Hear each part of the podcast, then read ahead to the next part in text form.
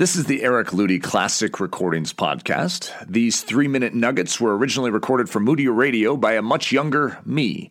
And though this material may be a bit dated, the truth package within it is still relevant today. I hope you enjoy it. My dad called me up the other day and expressed distress over trying to buy something for me for Christmas. Well, is there anything you want, Eric? When I was eight, I had a Christmas list. I could mention things like football cards, Star Wars figures, and baby blue canvas Nikes. But at 38, what I want for Christmas is the furthest thing from my mind. My answer was a long groan and then the words, Please, please don't get me anything. I just don't want any more stuff. There are definitely things that I want, but they are not material things necessarily. They are things of a completely different realm. So this has gotten me thinking. Whenever my dad asks me what I want for Christmas, I shoo the whole notion away. But what if? What if my heavenly dad called me up today and said, Eric, I really want to give you something special for Christmas this year. Could you make me a list? When I think about my heavenly dad going out and shopping for me, it brings out the little kid in me again. I get giddy with excitement.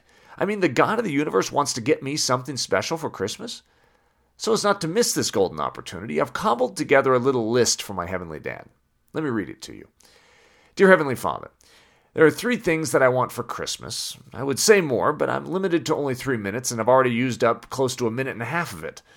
So here are my three things. I would like the key to unlock my little four year old Hudson's heart. He's such a precious little guy. He knows all about you, he's heard the stories, but he just hasn't caught it yet. He hasn't yet seen your blazing reality, felt your presence, or known your grace.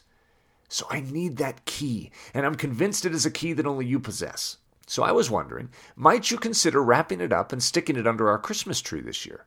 More than anything, I want to see my children fall in love with you, the way I have. Okay, the second thing. And it's a bit strange, God, but could you do whatever must be done to raise up 100 strong and mighty prophet men of God this next year for the purpose of reawakening the North American church?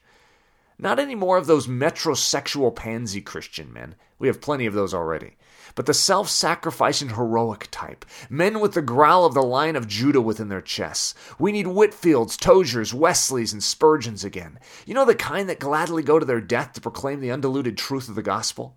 Please send them before it's too late. Okay, and my final request I need a bigger heart. I need to feel something more than mere human emotion and pity for the lost, the poor, the orphan, the enslaved, and the imprisoned. I must feel the depths of love and compassion. So I need you to do heart transplant surgery on me.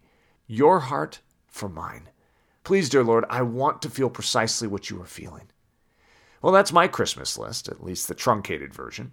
Maybe you should consider making one of your own. After all, if God's offering, I say we take him up on it.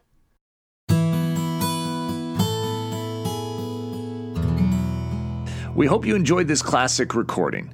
This podcast was brought to you by the creative team at braveheartedchristian.com. For more information about me, Eric Ludy, and or to view the transcript of this podcast, please visit ericludy.com.